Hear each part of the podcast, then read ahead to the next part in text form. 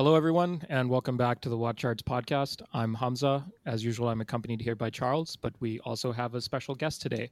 From the Armoury, we have with us today Mark Cho. Hi, Mark. Hi, everybody. How you doing?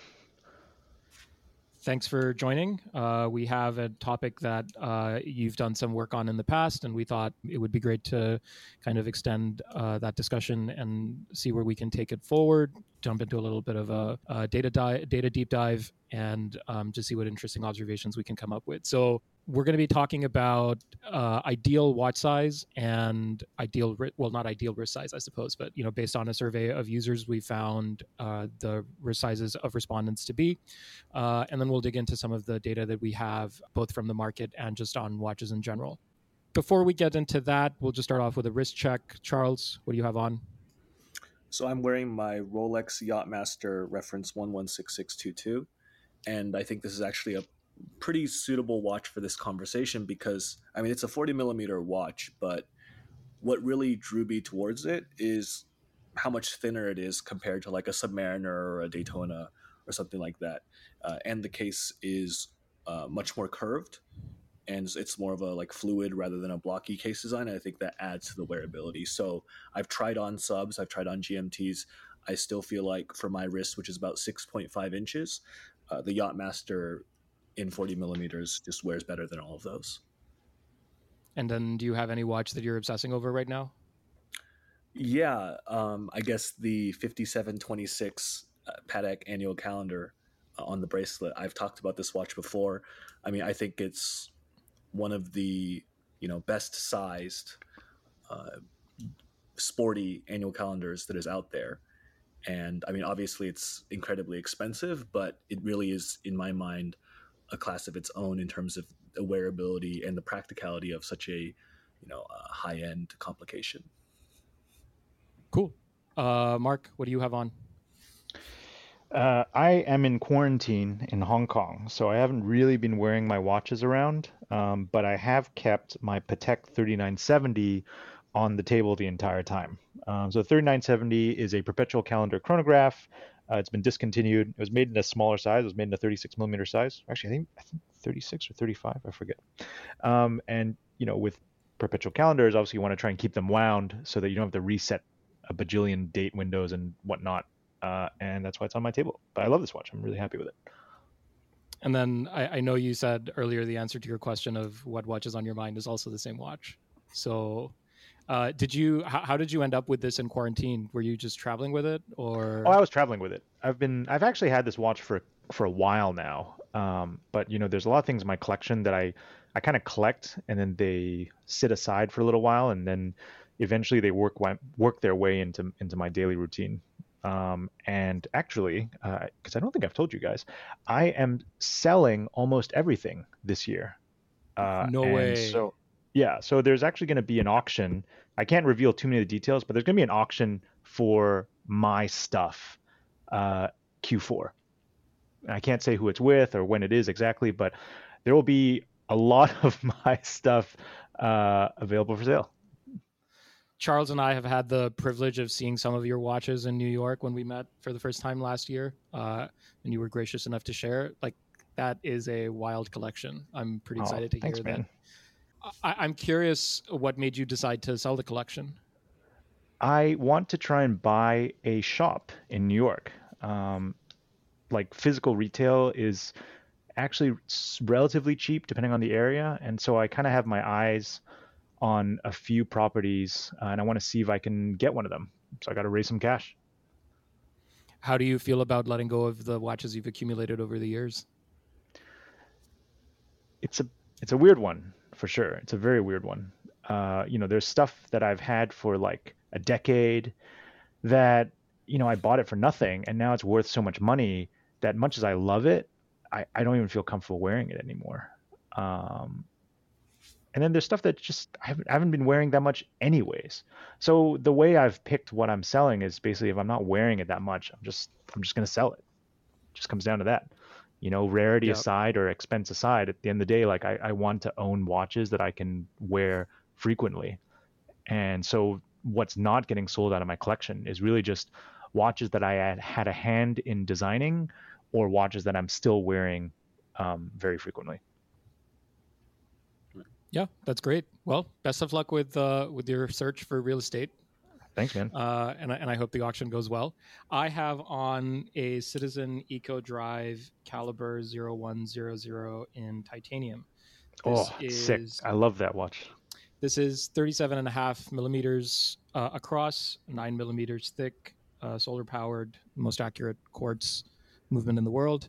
Um, it felt summer appropriate both because it is titanium and because it's solar powered. And here in Seattle, we're going through a bit of a heat wave. So, uh, but the one that I'm obsessing over right now, and uh, we might get into this a little bit later if we're talking about annual calendars and their thicknesses, is the uh, JLC Master Control Chronograph calendar. It was updated this year to be available on a bracelet, which upped the price by a couple of thousand dollars, but it's a it's an annual calendar chronograph that's in a 40 millimeter case that's only 12 millimeters thick. It seems to be the it to me it feels like the epitome of classical watchmaking as has always been characterized by jlc fit for the 2020s uh, mm. and so it, it feels like the modern version of the watch that i might have wanted to buy if i were into watches 20 years ago mm, uh, and was and was interested in and was interested in buying a complication. Um, so that's that's kind of how I think about it. I think it's beautiful. Um, yeah, it's just been an obsession on my mind for for the last little while. Anyway, that done. Um, we'll we'll come back to this watch. Uh, let's get into our main topic, which is wrist size and case size. So, Mark, the reason we were very interested, obviously, in having this discussion with you is because you did a talk at the HSNY the Horological Society of New York, where you uh, gave a talk on the survey findings that uh, you know you ran a survey for a couple years, maybe a little bit more, um, collecting information on wrist sizes and watch size preferences. So, can you help us maybe um, give a summary of well, yeah, let's let's yeah. just maybe get us. I'll let me try findings. and I'll try and I'll try and whip through it as fast as I possibly can. So I ran this survey 2018 to 2021 uh, that was called the Ideal Wrist, uh, the Ideal Watch Size Survey. And actually, it was a little bit of a red herring. Like, obviously, there's no such thing as an ideal watch size. It's really more about people's preferences. Um, this survey was inspired by the fact that when I was talking to my customers in my shop, I would always hear my customers say, "Oh, I have a small wrist," and uh, in fact, I was hearing this like a disproportionate number of times. You know, typically when you hear I have a small wrist, um, any sort of natural physical attribute should be distributed around a bell curve, right? You have a lot of people in the middle, and then you have some people who are small and some people who are large. But I was hearing it like 70, 80% of the time I was talking to my customers.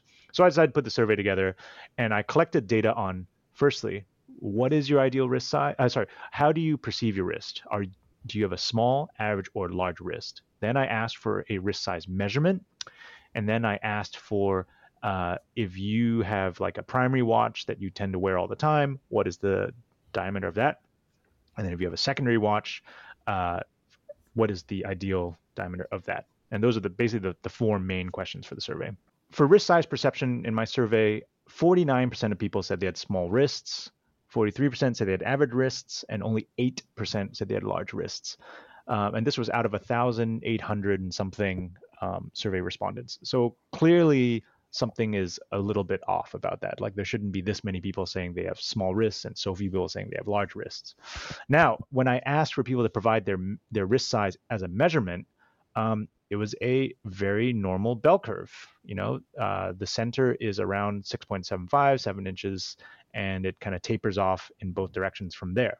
In terms of ideal watch size, uh, surprisingly, uh, for people who wanted primary watches, uh, as in like the watch they wear to work all the time, eh, the average was about 38 millimeters, but there was a very significant um, chunk of people who also wanted 36. Uh, so the distribution in this case also was not normal. Like there was this big chunk at 36, and then uh, a lot of people at 38, 39, 40, uh, and then just very low on all the other sizes.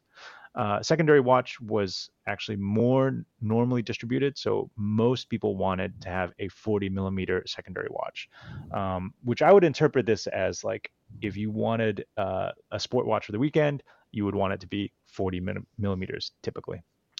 Um, And then I charted stuff like perceived and also measured wrist sizes versus uh, your ideal primary watch size. And, you know, it seems so obvious, but I think it's worth stating. The, whether you perceive your wrist to be small or whether your wrist actually measures small, uh, you want a smaller watch, and vice versa. As your wrist size increases, uh, the size of watch you want also increases. And that uh, is belied by the data for both uh, the primary watch and the secondary watch. And so I asked the question like, why do so many people want? Uh, why do so many people perceive their wrist size as small? And my theory for this, um, this kind of detours into behavioral economics. Um, so behavioral economics is a field of psychology and statistics and economics, and uh, it talks about as one of the fundamentals of behavioral economics. It talks about the way when people's brains think about things. Um, it's split into a system one and a system two. So system one is like responsible for intuitive thinking. System two is responsible for critical thinking, and system two is quite lazy. Uh, so it's hard to critically think about stuff. System one is always on, so it's really easy to jump to conclusions.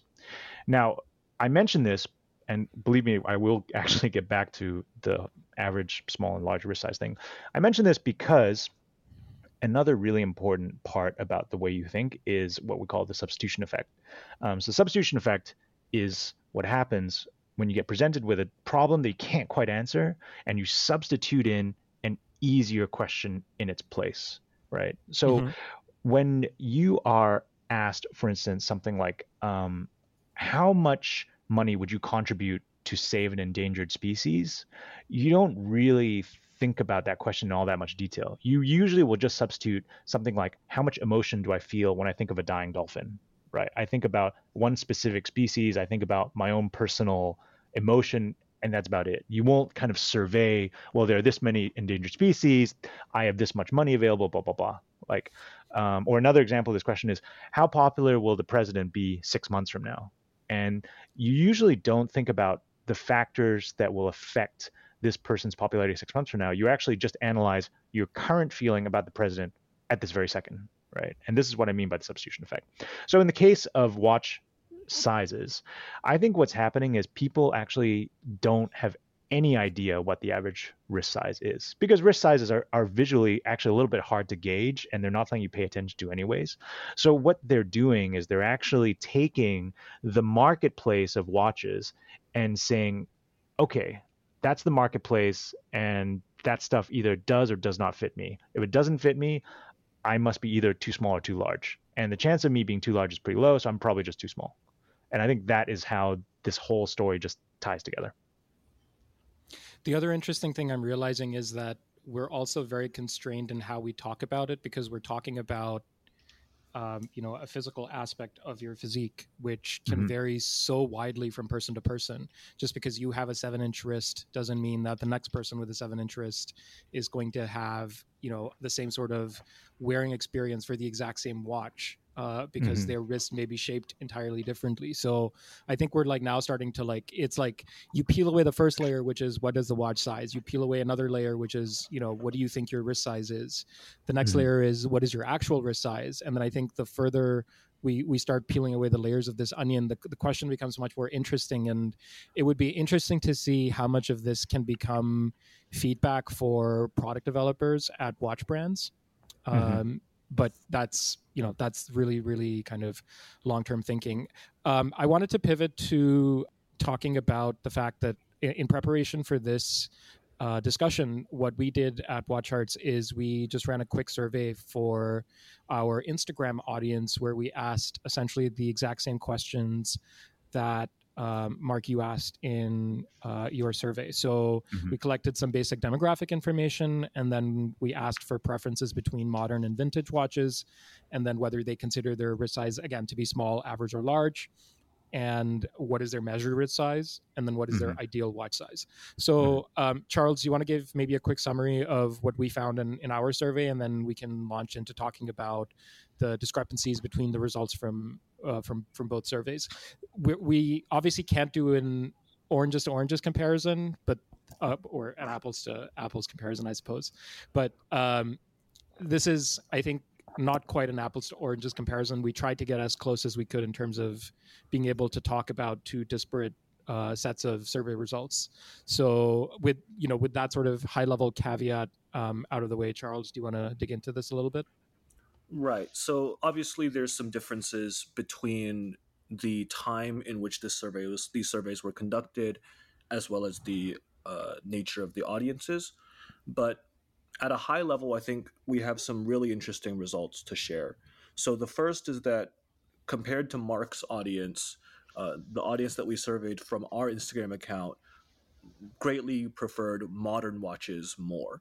So 45% of Mark's audience said they preferred modern watches, while 26% uh, 26% of them preferred vintage, while for our audience, 78% of them preferred modern, while only 8% of them preferred vintage.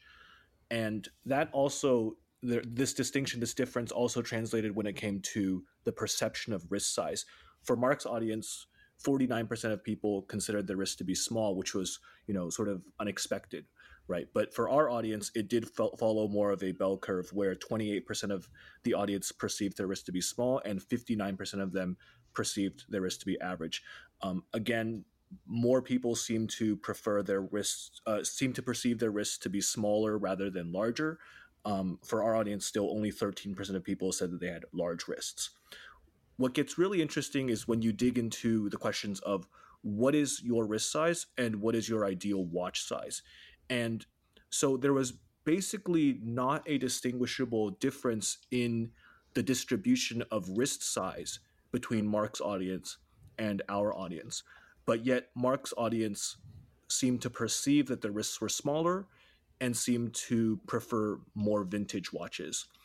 When it came to the ideal watch size, though, there was a difference. Mark's audience seemed to prefer mostly 36 millimeter, 39 millimeter, 40 millimeter watches, whereas our audience um, gravitated more towards watches maybe between 39 millimeters and 42 millimeters. So to me, this shows that while there's not an objective difference in the actual wrist size of these populations, what is sort of driving these perceptions and um, maybe their purchasing or yeah like purchasing motivations is the types of watches that they want. So if they're into vintage watches they might that might be because they perceive their wrist to be small and they feel that modern watches are too large and they're not suitable and thus they go towards vintage. Also because our audience prefers modern watches overwhelmingly um, they're probably starting out their research looking at you know the set of watches out there in the modern catalogs as a, as opposed to doing comparison shopping with vintage watches. And so watches in modern sizes you know 40 41 42 millimeter watches are all they see and all that they're used to. And so they say you know my my wrist size is average because i think that you know these watches wear fine. These are sort of the average watches within the sample that i'm seeing. Sure. This is all i know almost. Right. Exactly and so how big was our sample size so for the questions of wrist size and ideal watch size, we sampled about 100 of our responses. Um, for the other questions that it was just easier to compile data for, I think we had about 2,200 responses. I, I was just going to say, I feel like um, we we tried to get as close as we could to recreating the same survey, but like it, it, I feel like it's it's important to reiterate there there are a bunch of caveats, just like as we talk about comparing these numbers. Um, from here on out. Um, in, in, addition to obviously the fact that you know the the, the responses uh, distributions are just so so different. So I think that I think what drives the data is preference, right? I think what drives the difference in in our data is preference. Um, you guys have a group of people who prefer modern watches, potentially are looking only at modern watches, potentially are less experienced with watches, and so they are gravitating towards what they know best, which is what's currently in the marketplace, 40 42, and um, they're they're kind of judging uh, based on that. I think also what's interesting is you guys have done this survey like in the last 24 hours. I haven't updated my survey since 2021 and I started in 2018. And I think there's definitely been a shift in people's preferences, a shift in people's tastes, and a shift in the way people dress for sure. I mean, I come from a background of clothing, and you know, it used to be most people go to work in an office. And when you go to work in an office, you have a particular dress code and you wear things according to that particular dress code. And, um, you know, it wasn't that long ago where I remember wearing a Submariner to an office job was a little bit controversial because people would be like, oh, you can't wear like that sort of sporty diving watch with a suit to work. That's crazy, right? Like it was seen as a very kind of cavalier avant-garde sort of thing. Whereas today, a lot of us are working remotely. We're not even going to an office anymore. We're certainly not um, buying suits, especially navy and gray suits, in the quantities of that we used to. You know, I know this for, for a fact because I work in this industry, and so uh, right. you're much more open to wearing these like more casual, more modern watches. And I I hope we can run this survey every year to continue to see how people's preferences change because preferences do change they have to change that's one of these kind of immutable things about people is that nobody will will keep an opinion forever they will always change it depending on their circumstances right and so kind of leading into i think that leads really well into this question that i have which is maybe over the last you know five ten years however long you know we've been in this space we've been collecting what has sort of been our perception, or maybe Mark, we can start with you. What has been your perception about sort of the this trend of you know preference for watch sizes? I think that um, definitely over the last few years, a lot of people I think we've heard you know are saying that they want smaller watches. What's sort of been what you've seen based on your experience? I so there, I have a few interesting takes on that. Um, I always believe in regression to the mean. I think that past 42 was probably a little excessive, so it will come back down to a more reasonable size. I would assume probably the days of like 31 to 33 millimeter men's watches are probably over, um, but I think that the days of 36 to 38 can see a comeback.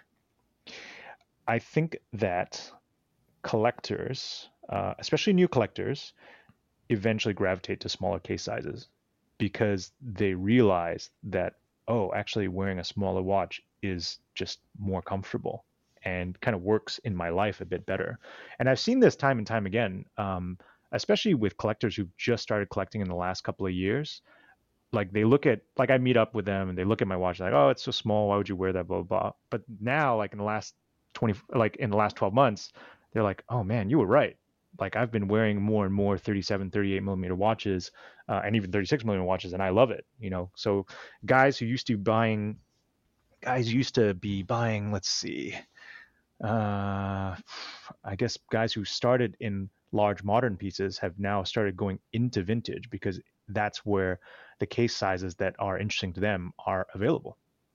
And I think that you know brands have an opportunity to capitalize on that, and I think they are too. Um, people like Grand Seiko, for instance, have finally started to release 36 and a half, 37, 34 millimeter watches in greater volume, which I think is awesome. And let's take a moment know... to let's take a moment to like run through some of Grand Seiko's um, recent hits. So there was the pink, there was the pink dial 36 and a half millimeter 44 GS case, uh, mm-hmm. which is now available in non-limited editions in a silver and brown dial. That's right. Um, there is obviously the SBGW 231, the 235, and then the three limited edition green dials they did in the US last year. And then there's, I think, two uh, non limited edition uh, versions of that. There's a blue one and a green one that's available. Those are, again, you know, the, the 37 point something uh, millimeter case. Um, so, you know, and then the 44 GS is also available in a 40 millimeter size if you want the bigger case. But mm there's so much variation at this 36 to 38 millimeter um, size range where with multiple cases and multiple dials grand seiko has done so many different variations and and this is before you even mentioned the the two 34 millimeter uh, quartz pieces that they did uh, mm-hmm. i think this was sometime late last year one with a blue dial and one with a white dial which yeah, is again right. it's not a mechanical movement but they're beautiful, beautiful watches. And so if if that's the size that you are finding yourself gravitating towards as an enthusiast, uh, and we actually we actually looked up some data to to back this up. Uh, Grand Seiko compared compared to other brands against which it would normally be compared has disproportionately more watches available at smaller case sizes, and and I think that that that's reflected in the celebration that they receive from uh, from collectors and enthusiasts. Sorry, that's that's the end of my Grand Seiko bit.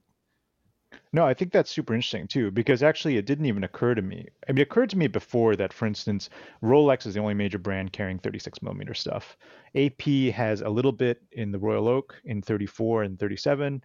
Omega has virtually nothing. Uh, Patek has virtually nothing anymore, like in those sizes.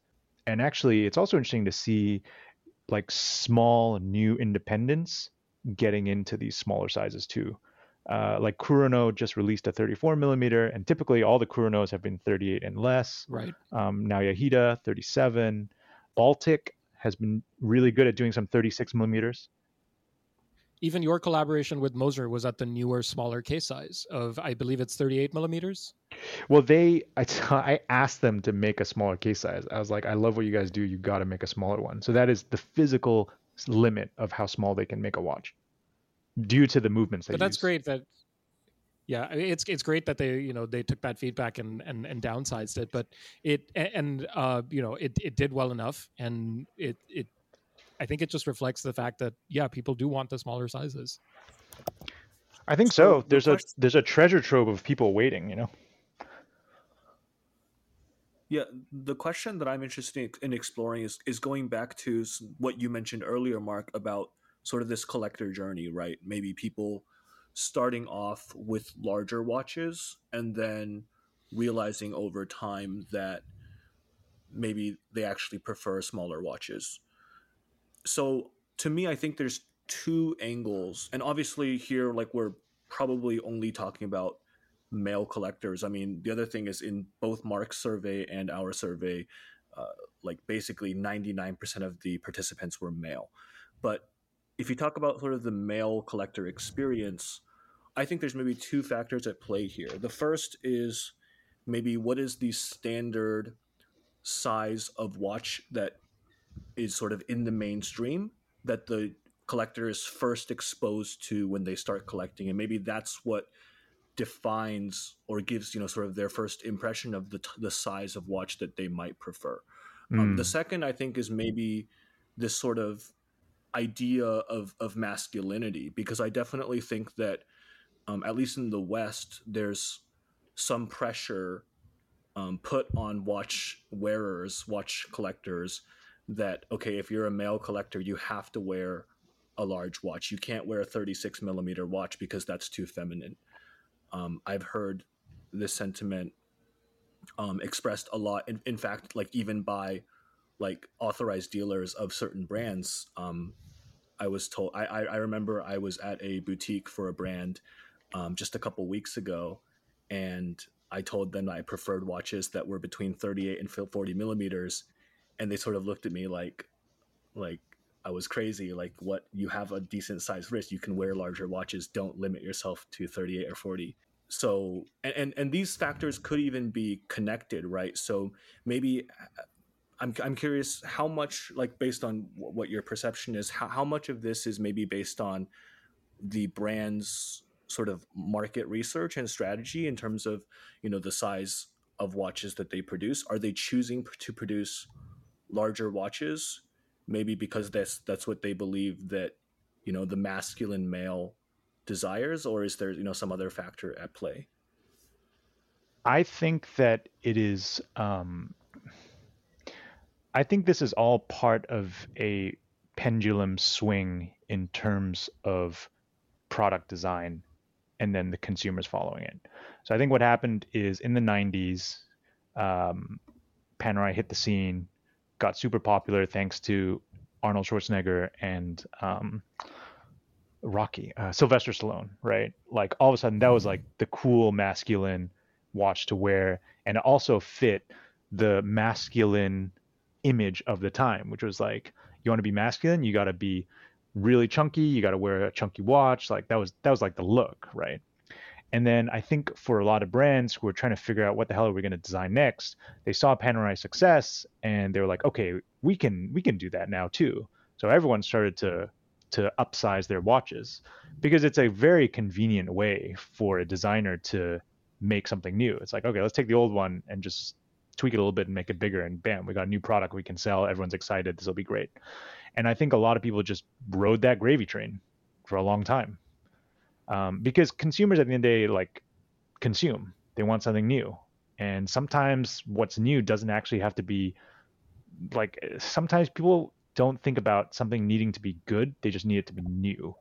Uh, and I think we were stuck on that track for a long time, and people kept designing larger and larger stuff until it hit like 44, 46, 48 millimeters. Uh, and then now, you know, we've kind of hit the limit of that pendulum and we're starting to swing back. Like designers are now like, okay, we need something new. Well, we were making those 46 millimeter things now. What if we made a 42 millimeter version of that 46 millimeter thing? And I think that's kind of the the direction of the pendulum now is us regressing back to that smaller mean. That's how you get a 43 millimeter big pilot. Well, I, I, don't the... know about the. I think the pilots are a tough example to raise because, in theory, all pilots' watches should be quite oversized, right? Um, and right. to be honest, like the other nuance to to this to my huge oversimplification of of kind of the direction of things, right? The other nuance is just like society, culture, how you wear things has changed too. Right. I, I think it's like I look at the Tudor Black Bay 58, right? That's I think a watch that um, is a great example of I think collector tastes um, maybe shifting towards the smaller size. I mean, Tudor had you know the Black Bay collection for like five years before they launched the 58, and you know the the major change was just you know a thinner case than the case that went from 41 millimeters to 39 millimeters, and I still remember in 2018 when that watch first came out, it really sort of you know just blew up, like took over the watch world. That seemed like to be the watch that everyone wanted, everyone was talking about, you know, for months and months. Um, it was not just like a, you know, like a, like a short, you know, 15 minutes of fame type of thing. Um, and, you know, I think that proves that, you know, a lot of these brands have great designs, but maybe not at the size that people want. Um, for brands like, you know, IWC brands that make pilots watches, yeah, definitely, you know, staying true to, I mean, you know, 43 millimeters is probably small by you know a lot of standards for traditional pilots watches but i think iwc is also you know making those watches even smaller now. I think they just came out with a 40 41 millimeter uh, chronograph with the in-house movement and you know maybe that's their response to this type of trend is you know they have a good design but it's just it needs to be wearable right at the end of the day um, the comfort of the watch i think makes a you know huge impact. You're, you're only going to put up with a watch that looks great, but is uncomfortable to wear for a certain amount of time before you get tired of it. Yeah, I think that's a great way to put it. And in fact, I think this segues a little bit into into what's happening in really high horology, right? So if you look at people like FP Journe, Greubel Forsey, or like the really high end in smaller independents as well, um, they are all going towards larger sizes because they want to do unusual things that have never been done before with their movements right? So like fp journe for instance with the vertical tourbillon like if you're going to have a vertical tourbillon it, the watch physically needs to be of a certain size or you can't even cram the tourbillon in. Um, or if you look at MB&F or you look at Greubel Forsey and you have balance wheels at angles um, you just you just need the movement to be bigger. And for people whose pursuit in life is like ever more complicated, complex, and beautiful horology, um, I I think it's great that they are that they want to do these things, but in order to do them, in, the watch needs to be bigger. And there's a definitely an audience and a market for that. It's not me personally, but I definitely appreciate it very much. Yeah. Charles, did we dig into the data for watches that sell for, let's say, over 10,000 or over 100,000 um, by case diameter and see like does that actually also get borne out by the data are are buyers just restricted at those price points from buying smaller watches because they just don't exist and are not being made right yeah i mean that's definitely something that um, we were looking at is you know what based on so based on the market prices that we track um, and the model specifications that we have sort of what is the distribution of options uh, when it comes to different price points on the secondary market. And yeah, it definitely seems like uh, it seems like it is the case that when you look at watches that are you know affordable watches, let's say like watches that are under uh, a thousand dollars, it seems like you have a lot more options at the smaller case sizes you know 37 38 39 um, there's a big spike at 40 millimeters and a big spike at 42 millimeters which is what you would expect and which is also true for the more expensive watches. But it seems like you have plenty of options um, even around you know smaller case sizes. Like i think we say that we have we have you know something like 400 watches in our catalog um, priced under a thousand dollars that are 39 or 38 millimeters. Um, but then when you look at watches that, are more expensive watches that um, let's say are greater than $10000 or greater than 10 or greater than $100000 um, the data tends to skew towards larger watches. So at above $10,000, there's, there's still a solid number of choices for 38, 39 uh, millimeter watches. And then there's a big spike again at 40 and 42. Um, and it's a similar story for watches above $100,000.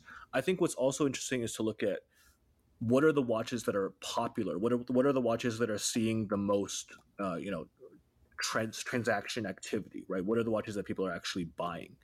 And um, in that case, you know, if you look at watches with let's say over 100 sales that we track in our database then it's you know really just comes down to um, at watches above ten thousand dollars, you know brands like Rolex. So you see a ton of watches at thirty six millimeter. This is like your you know Rolex day dates, Datejusts, Oyster Perpetuals, um, and then you see a ton of watches at forty millimeters. But suddenly, if you filter for you know the popular watches that are actually being bought and sold, now above $10,000, you really don't have a lot of options at 37, 38, 39 millimeters. You kind of have to choose between 36, which there are a healthy number of options for, and then 40 and above. Um, whereas that's again at the lower price points, you have a much more even distribution of options. So I'm not exactly sure, you know, why this is the case. I mean, certainly the set of brands and collections available at higher price points is going to be more limited. Um, but you know, maybe that's something that we can dig into a little bit here. The other thing that this just straightforward comparison doesn't control for is proportion of three handers to complications. So at higher price points, you're likelier to see more complications than you are at lower price points. Right, but on the subject of complications, I mean, Mark was just talking a little bit about high horology.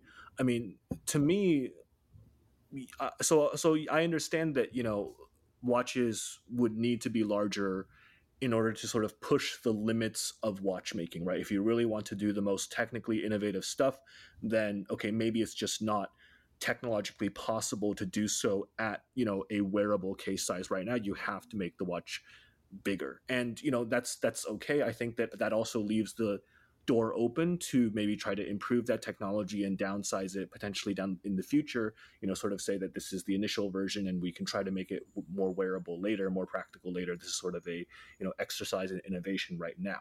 But i think on the flip side of it when you look at high horology you also get interesting trends like what's going on with the vacheron constantin overseas where the overseas perpetual calendar is 8.4 millimeters thick and then the overseas standard three hander with a date is like 11 millimeters thick right? So to me that's that's just backwards. Like it shows that these manufacturers have the capability they have the expertise to be able to make these you know highly complicated um, watches at ultra thin or thin you know case sizes. But then when it comes to their standard offerings you know their their entry level pieces now you know for some reason that's not a priority for them. A watch that's you know 41 millimeters by 11 millimeters thick is, is, is you know quite sizable. I would say that that's probably you know on the upper end of a watch that i would consider wearing but something that's maybe 8.5 is a lot more uh, feasible.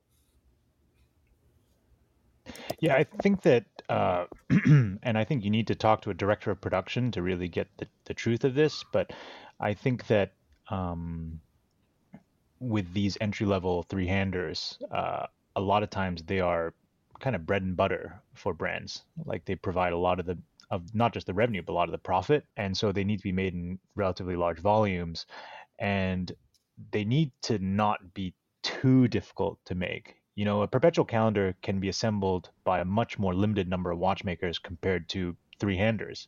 And ultra thin movements, uh, it's the same thing. Like it is definitely harder to assemble an ultra thin movement compared to a uh, compared to a normal thickness movement. So I think that trying to maximize volume based on the production skill available is something that brands take into consideration. Right. So, you know, maybe it's interesting to think about how much of the you know current situation that we find ourselves in with you know all these watches that we might consider to be you know on the large size you know on the large side you know 41 42 44 millimeters how much of that is because of this limitation that you just described which is that brands are basically constrained or are deciding to you know make these sizes based on the set of watchmakers or the competency or the ease of production uh, or the cost of production or trying to make watches to a certain price point. Right. I think it's definitely a stuff. huge consideration. I think it's definitely a huge consideration, and this is something that that used to happen a lot. Right? Is brands would make a movement, uh, and it might be a little difficult, it might be a little fiddly to make, and then uh, during the warranty period, it would end up coming back for repairs, and it would end up coming back for repairs sufficient in number of times for the brand to lose money on it. And this is a really common problem. And this is why there was a period where a lot of brands had huge financial problems because they couldn't account for just how many times a watch might come back to be repaired. Uh, so it became much more of a priority to create like very robust and reliable movements, even at the expense of like making it a bit bigger and you're talking about coming back re- for repairs like maybe under warranty or something like that where there was some yes. Because obviously under warranty it's it's the responsibility of the brand.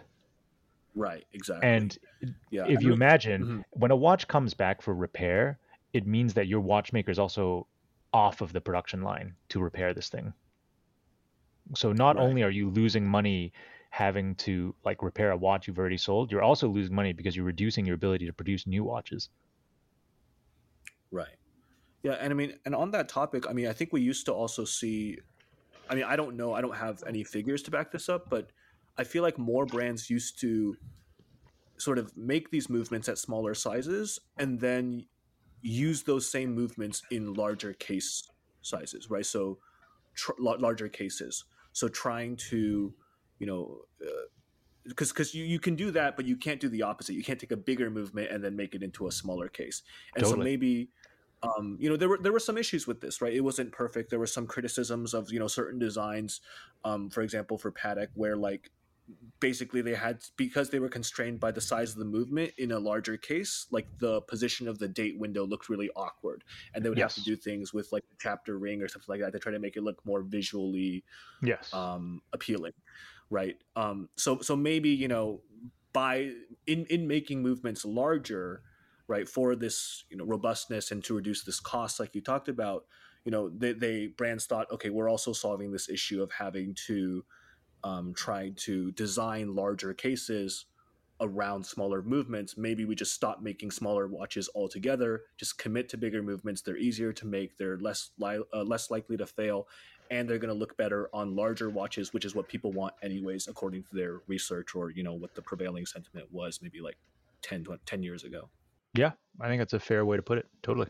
Charles, I know you talked about the 5726. I was looking at the specs for this watch. So it's 40 and a half millimeters across, 11.3 millimeters thick, water resistant to 120 meters.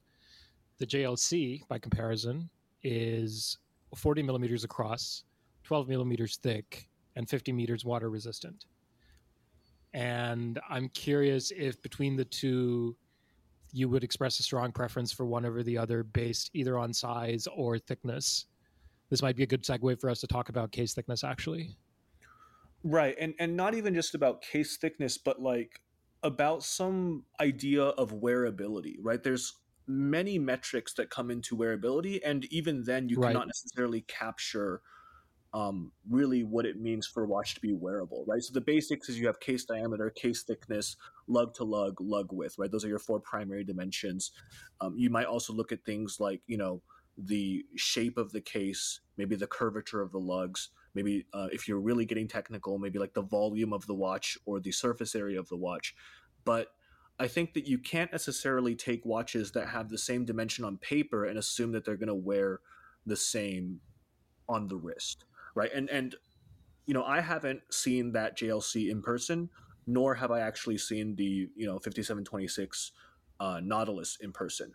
But my perception is that the Nautilus would wear a lot better um, because of the shape of the case because that 45 40.5 millimeters is accounting for these you know large sort of the large flanks on the side of the nautilus case and actually the dial would be smaller um, and then my issue with the jlc again i haven't seen it in person but just from the pictures it just looks like a very blocky case right the lu- uh, not the lugs the the flanks of the case like the sides of the case sort of pull straight down so the dial is really like you know the the bezel, I guess, is really like the full 40 millimeters, whereas that might not be the case um, with the Nautilus. And I think just you know from a aesthetic standpoint, personally, I just think the Nautilus looks better. Um, so you're, you're ruining again, Hamza's have... dreams. I can see him crying as you as you're just yeah, like railing I'm... on his watch. Sorry, Hamza. I love that watch. I think it's awesome. Thanks, thanks, Mark. and I don't know. I, I could be completely wrong. Like again, I haven't seen that watch in person. Forty millimeters for me, honestly, is still. If, if it's like a chunky 40 millimeters, it's still on sort of the large end of what I would want. I think that, you know, a a more curvy case, thinner 40 millimeters is a really good size. Like the Octo Finissimo is another great example of this, actually, where you know the Octo Finissimo is a 40 millimeter watch, but because of the Octo case, and I think this is an example where the thinness actually hurts the wearability of the watch for some reason. So you know the case the case almost is like a square, right? The the the octo it's it's an eight sided case, and so the vault the just the you know area of the case is a lot larger, and then the thinness for some reason actually makes it wear larger. I tried on the um octo not finissimo I don't believe, but it's the octo world timer, um, and I think that watch is also 40 millimeters or 41 millimeters, but it actually just wore a lot better um, just because the case was more curvy, right? The case sort of curved down more. It sat better on the wrist. Uh, uh, on the wrist. Um, the Finissimo, for some reason, is really like it just feels so rigid because it's. I, I think for some reason because it's so thin, because it's so wide, um, it just really feels very very rigid on the wrist. Whereas you know something like the World Timer wears better for me personally. Um, so, yeah, I think it's an interesting idea to try to capture this, you know, concept of wearability, right? You have to look at maybe all the dimensions, but then, you know, maybe there's some some other factors at play, and of course, just this, you know, not just the the shape of the wrist, right? Like you can't just measure a wrist based on its uh, circumference because there's a question of you know how tall is the wrist, how wide is the wrist. You know that's going to affect what is a good lug to lug, you know, for you. So it's really you know a very complicated question and i don't know one that whether whether whether that's one that we'll ever be able to define like you know quantitatively so i there are you're absolutely right. There are a ton of factors. And the thing is honestly nothing on paper is ever going to be as good as just going and trying it on. You know it's so so so important to see the watch in the metal in person on your body. Uh, and size aside also just the style of the watch might not suit you at all you know and if this is a watch that you want to wear all the time it needs to suit you personally. Um, this is something that I, I talk to my customers about all day long. Like there's no such thing as an ideal or a best. There's just stuff that is appropriate for you or not appropriate for you. And that is not just limited to size it's also limited to style as well like to aesthetic to look. You know, like I maybe I could wear a Richard Mille, but it's not really my style to wear Richard Mille, so I don't think I ever would. Mark, right. is size a consideration at all for the watches that uh, you carry at the Armoury? How do you think about size as a consideration for for that set of watches? At the Armoury, we stock Grand Seiko and we stock Nomos. Um, and we try to stock things that are to our taste, but also we will stock things that are just kind of bestsellers right? That's that's how we operate. So for Grand Seiko, for instance, we always try to keep things like the Snowflake in stock, but at the same time, like when there are 34, 36 millimeter watches available, we always try to keep those in stock as well. And similarly for Nomos, like the Tangomat, the automatic tangentes with the date on it are super nice. They're a little big for me, but I think they're awesome. So of course I'd stock that. But at the same time, I also stock 33, 34, 35, 36 millimeter smaller um, tangentes. Uh, and um, God, what's the other model? I forget. Anyway, the point is like it's always going to be a mix of like art. Uh, yes, the Orion, and and there's another one too. Um, the diving one, Ahoy. The small Ahoy is great too. Ahoy. No. Um, and the club. The club's also another small one. Um, but anyway, the point is like it's always a balance of of what our tastes are and what we think uh, are going to be financially viable and successful. Right. I mean, you know, and like you mentioned, you know, that seems like it's very much in line with you know what your what your audiences you know might prefer based on you know what you've been hearing about all this about like you know my wrist is too small. I think it's interesting. I- I'm curious, like from you guys' individual tastes, right? Like, how do you perceive sort of the, the difficulty of finding watches that you're interested in that fit you well? Because um, my, I, I guess I can just share a little bit about my preferences. First, I I like sports watches. I like watches on bracelets. I like watches that are, you know, um, robust. So I'm not a huge fan of dress watches, uh, which I know, Mark, you know, you probably are. Um, so when it comes to my options for what I'm looking for to buy, I think it's really difficult for me to find wearable watches that are still sporty, water resistant, you know, come on a bracelet and stuff like that. I think especially when you then look at complications, which I'm also interested in, that's that's sort of the challenge. Mm. Um, but is that experience different for someone who is you know, looking at, you know, dress watches or vintage watches, what do you feel about sort of the landscape of the watches that are out there? Are is there a lot of stuff that, you know, you, that appeals to you and you think is wearable or do you think there's some gap in the market? Um, on a personal level, especially having done this survey and having some actual sense of the average wrist size in the world, I know that I'm below average by quite a bit. And so I don't really expect anything in the marketplace to be suitable for me. And I would say probably 90 to 95% of what I see on the market is like, I like it, is just not for me. Like, I don't even need to consider it. I like to look at it, I think it's cool, but I don't even need to think about pulling out my credit card and trying to figure out how to get it. What about you, Hamza? I keep a spreadsheet where I track a bunch of random metrics about my watches. And so while Mark was talking, I was looking up to see if I could pull up a summary by uh, case size. And I realize I do a poor job of keeping data because half of them are just missing the case size. but for the ones, but for the ones where I do have case sizes, you know, the, the vast majority are under 39 millimeters. I think that tracks with my personal with how I would describe my personal preferences. Mark, when you were talking about Nomos, I remembered the first mechanical watch I ever bought for myself was a Nomos Club, and nice. that I believe was a that was a 38 millimeter watch, and I think it.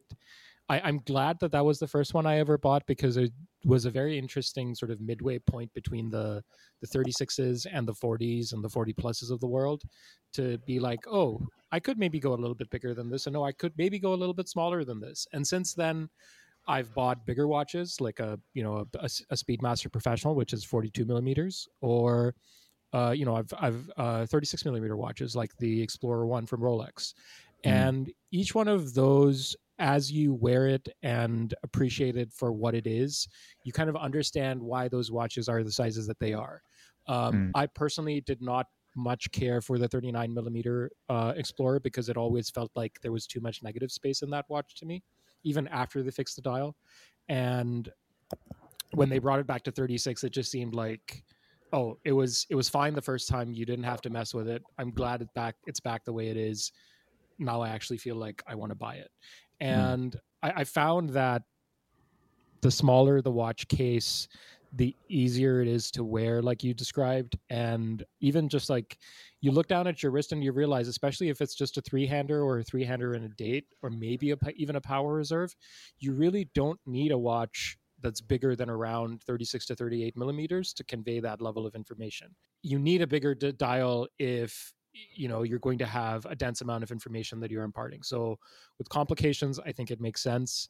With just you know time and date only watches or watches with just very very few complications i think my general preference has been and you know the watches that i've collected reflect a preference for for smaller sizes actually that brings up an interesting point i remember reading um, some interviews with uh, with uh, Thierry Stern um, who's kind of been in charge of the, the Patek collection for for a while now. And one of his reasons for upsizing a lot of Pateks is legibility. Right? He's like, our customers can't read those perpetual calendars at 36 millimeters anymore, so we made them bigger so that you can is see that a, it better. Is that a commentary? Is that a commentary on Patek's demographics, customer demographics? Um, yeah, maybe. I mean, look, as you get older, you typically get wealthier as and you want to buy a nice watch, but obviously you need to be able to see it, right? Otherwise, it's also pretty frustrating too.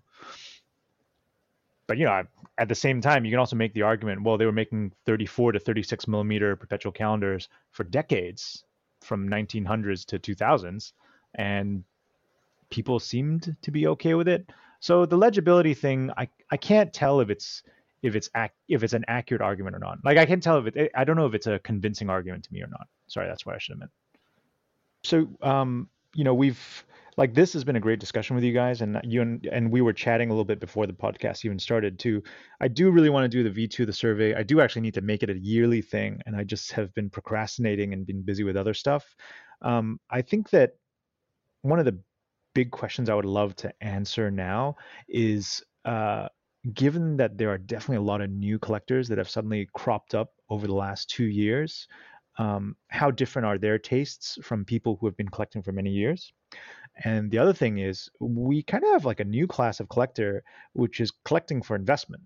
Um, and do they have preferences at all, or is or is what they purchase purely based on potential growth of uh, of value? Right, but I, th- I think actually that's collect that's that's connected though, um, because I mean, in my view, so there's sort of there's always this like spectrum of you know collecting for enjoyment versus collecting for investment, right? You have extremists on either end, and I think most people are somewhere in the middle, um, where they have to find a good balance between the practical ownership cost and uh, value retention, and then how much they actually enjoy the watch. Totally. Right? But my view has has sort of been that I think that the investment sort of the watch investment audience or maybe community if you if you want to call it that the value that is that that these watches have you know the investment potential the value is grounded upon the enthusiast audience right without the enthusiast audience to me watches are basically just like crypto like there's no intrinsic value because everyone's just buying crypto to make money. If everyone just buy watches, buys watches to make money, then watches I think are not going to have value. So if the enthusiast community is what grounds the value for watches, then I think that you know again the question of wearability, the question of case size um, is important because that that community of enthusiasts of hardcore collectors, hardcore enthusiasts is you know needs to find watches that they're interested in that are wearable, right? you know all these watches that are the flagship sort of investment watches they're all pretty reasonable sizes right you know the royal the royal oak the nautilus um, can either of you think of a popular watch that is not comfortable to wear I mean, there used to be some like there was like the AP, you know, offshores, right? Those have sort of the hype for those has died a lot over the last couple years. But I remember like you know certain models like the Bumblebee or there was like I think like the LeBron James model that was pretty popular. I don't remember, although that was limited edition. So I'd say the offshore is one that you know used to be popular and is now dying. Um, the of course, like Mark mentioned earlier, Panerais, right, right. But yeah, at least in the current situation, it seems like most of the stuff that's popular is pretty wearable. You know, maybe like 41 millimeters and below. So I've got an alternative take on this. I think that the market is I think the market is purely driven by the number of people active in it. And I think that the number of people active in the market has grown massively because all of a sudden people are just like, oh, watches are a thing that I can spend my disposable income on. you know whereas previously that disposable income might have been allocated to something else watches for various reasons have kind of gone top of mind and taken up people's attention and it's become a thing now and um, i think that this this this base at a very basic macro level this base of people is still relatively small compared to the numbers of people who buy like other types of luxury goods. So I think that the the value of watches will definitely increase like regardless of model or regardless of style or any of those nuances. Actually just the fact that the base is small and is set to grow means that inevitably everything is just going to get more expensive. Right. So then why do you think that the base is growing? Because it wasn't that big in the first place. Right. But then and, what would be trigger that a small base a base being small doesn't necessarily mean that it will grow definitively right? There has to be some sort of trigger in terms of mm, taste mm, yeah i see know. what you're saying. It has gone from being this niche hobby to a mainstream thing. And do mainstream things ever fall back into being niche things? I don't think it happens that often. I think the chance of it remaining a mainstream thing is is far greater and it's not even mainstream mainstream yet you know? Right.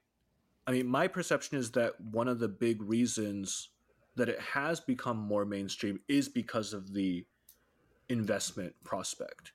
And so that's why i compare it to crypto meaning like if everyone's in it just to make money then that is not sustainable. Then long term that will collapse if if everyone's buying a watch just with the expectation that they can sell it more to the next guy, right? Which is a lot of the factors in the market that I think in the watch market that I think we've seen over the last you know year or two years, and stuff that drove you know crypto and NFTs. Um, then there will be a tipping point where you know suddenly there's no longer consumer confidence. So that's why I said that the confidence comes from that collector base, the hardcore enthusiast base that buys watches because they like them. Now, I also do believe that that audience is growing.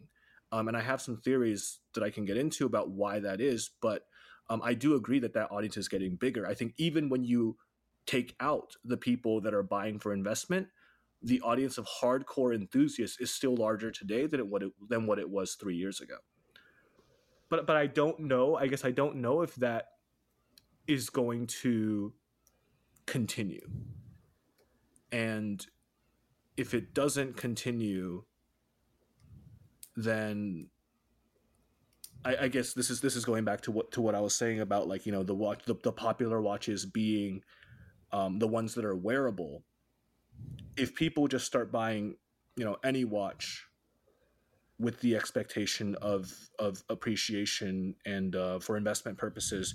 And there's not that enthusiast base that actually loves that watch that's going to you know wear that watch no matter what the value retention is then i don't necessarily think that those watches are going to continue to continue to hold their value. The other way of illustrating that is to say that there is no quote unquote investment worthy watch today that is not also an enthusiast darling it's only an investment watch because a hardcore set of enthusiasts loved it and now and drove up are, and yeah. and created hype for it and drove up um, demand for it. It's it's like you know like the like the mid 2000s BMW M series. It's like the old Supras you know it's there's always some hardcore enthusiast audience I feel like that that needs to support the baseline value of these watches that are buying it or this whatever it is that they're buying for the enjoyment for the passion and then there's some you know markup there's some premium on top of that which is driven by people who have now caught on to this. They're not necessarily interested in it themselves but are interested in the financials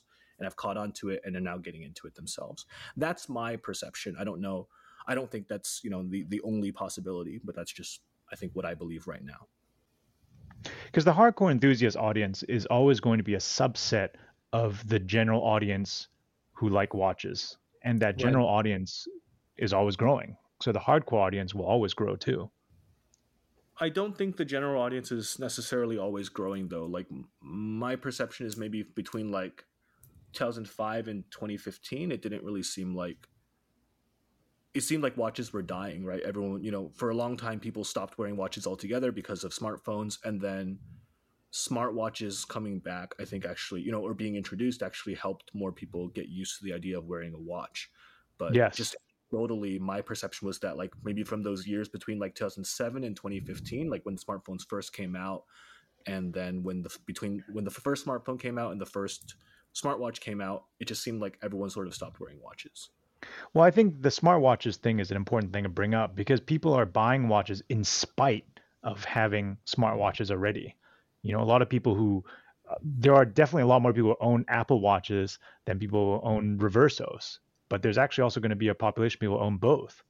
Right, right, and I, I think the smartwatches are, are good for watches overall. I've said this before because it just gets people open to the idea of wearing a watch again. You wear a smartwatch and you wear a luxury watch for very different reasons, but I think you're much more open to buying and wearing a luxury watch if you're used to the idea of wearing a watch. For sure. So doesn't this suggest that the market will just continue to grow?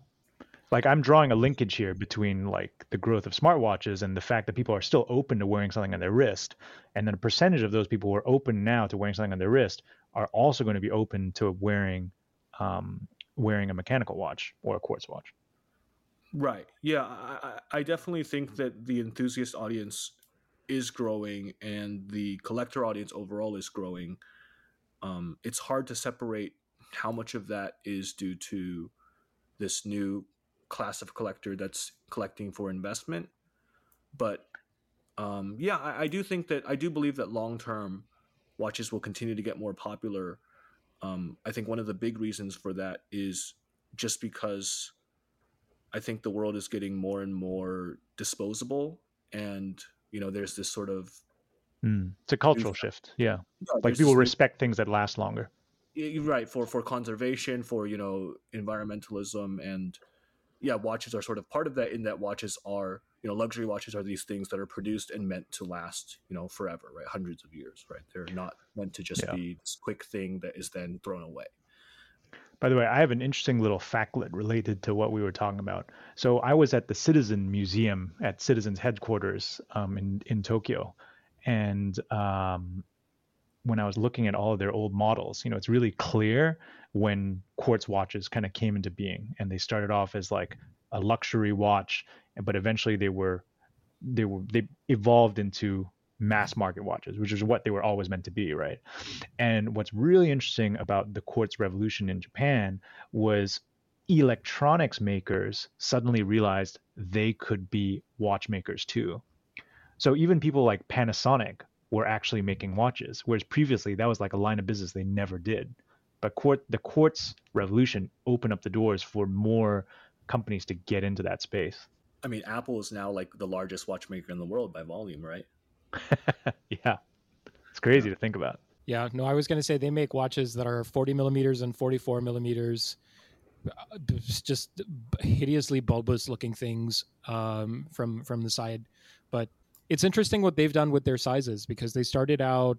Since we are talking about them, I guess we can talk about their sizes too. They they started out with 38 and 42, and then they went to 40 and 44 but didn't change necessarily the the case size. Just increased the um, portion of the case that was dedicated to the display itself.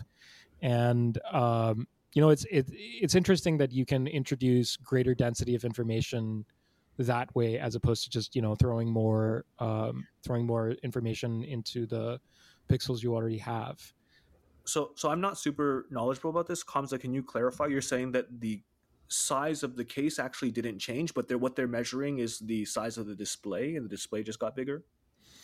Uh, I think I, may be wrong about this. Actually, I think the case size changed, but the case size change was not as significant as the increase in screen size. So right. the screen size increased proportionally much larger because they were able to take the glass out further to the edge, um, you know, in, in all directions, and then put more pixels under it. And I think they also increase pixel density in subsequent versions. So they've done, you know, they've done what what they do, which is with each iteration of the product, um, make it a little bit better. But I hope they can do something to make it. Uh, thinner as well.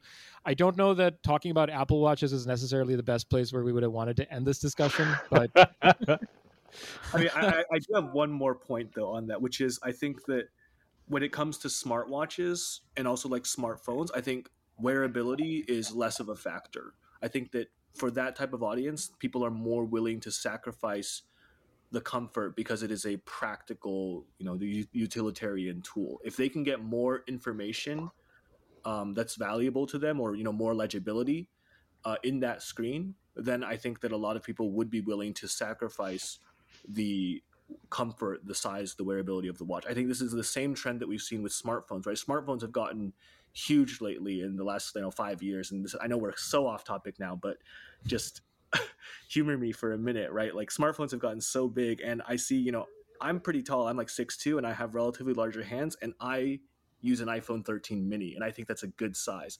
I can't I don't understand like I can't get these people that are, you know, like with smaller hands that are using like the, you know, maxes, like the Pro Maxes with like, you know, 6-inch screens that are almost like tablets.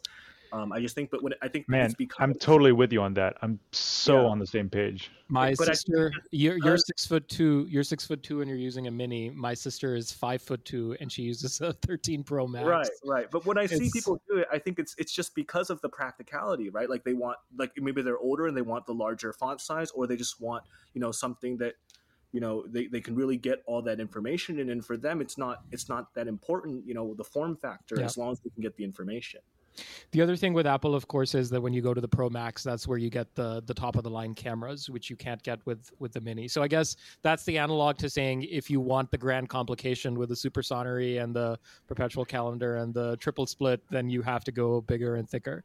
Uh, in right. case size, and that's just kind of the nature of, of the thing. So anyway, that's that's what we'll wrap it because we have to wrap somewhere. Mark, thank you so much for I joining. Two, I got two things I want to bring up two oh, things I want second, to bring up. Second false ending. All right, let's do yeah, this.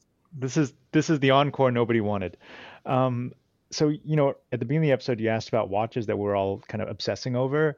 So the watches I'm obsessing over right now is I'm trying to find myself a minute repeater. Right, I've I just love the complication. I think it's super interesting. Um, the Patek 3974 is probably one of the greatest watches ever made ever. It's an incredible piece. Um, but I am actually interested. Uh, sorry, the 3974 is a perpetual calendar minute repeater. Um, but I'm actually interested in time only minute repeaters, which used to be a thing and are still sort of a thing, but less and less. Um, over the years, they've gotten much bigger. Like everybody's really interested in how loud it can chime. Um, and part of the loudness is related to uh, the size of the case. Um, but I've been on the hunt for like small but beautiful minute repeaters, and they are they are actually out there, and they're quite underpriced for what they are. Um, AP makes these John Schaefer cushion cases, uh, and they made a couple repeater versions of those. Those are super interesting. Blancpain also has some really interesting small little 34 millimeter repeaters. Um, ah, another one too. Breguet made some great 36 millimeter minute, 36 millimeter minute repeaters. Um, but actually, if I had the money, the one I really want to see in person is Patek made one called the 7000. The 7000 was a ladies minute repeater in 34 millimeter size. The movement fills up literally the entire case. Uh, and the people I've spoken to who have seen it and handled it are like, it was one of the best watches Patek ever made. So I'm really hoping one day in future I can scrape together the money and find one of these damn pieces and own one. Patek 7000. All right, that's one thing I wanted to get out the way. The other thing I wanted to just, I'm hoping we can close this episode on, just to hijack your whole episode, is you know everybody. I'm sure a lot of your um, listenership is focused on kind of like the financial value, like not necessarily because they want to invest, but because they kind of want to know what they're able to buy next, right? And obviously, like if something you like also happens to be affordable, that's awesome. But if something you like has to be climbing rapidly in price, you probably want to jump on it before it exceeds your exceeds your um, your budget. Um, certainly, like a lot of my personal purchases in the last two years have been driven by this sense of like, shit, if I don't get it now, I might never be able to get it, right? Um, but I would say to any new collector uh, who has gotten into it recently, go and seek out those smaller watches and try them on. Buy a couple if you can and wear them around because I think it will open your eyes. And I think you will find way more interesting bargains out there as a result than if you focus on just like modern catalogs in larger sizes. There is nothing there that I don't agree with.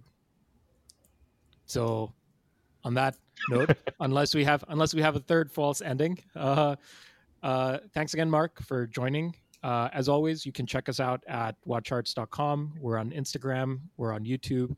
You can find Mark online at um, markshow.com on Instagram. And the Armoury is at the T H E A R M O U R Y dot com. And we'll catch you next time.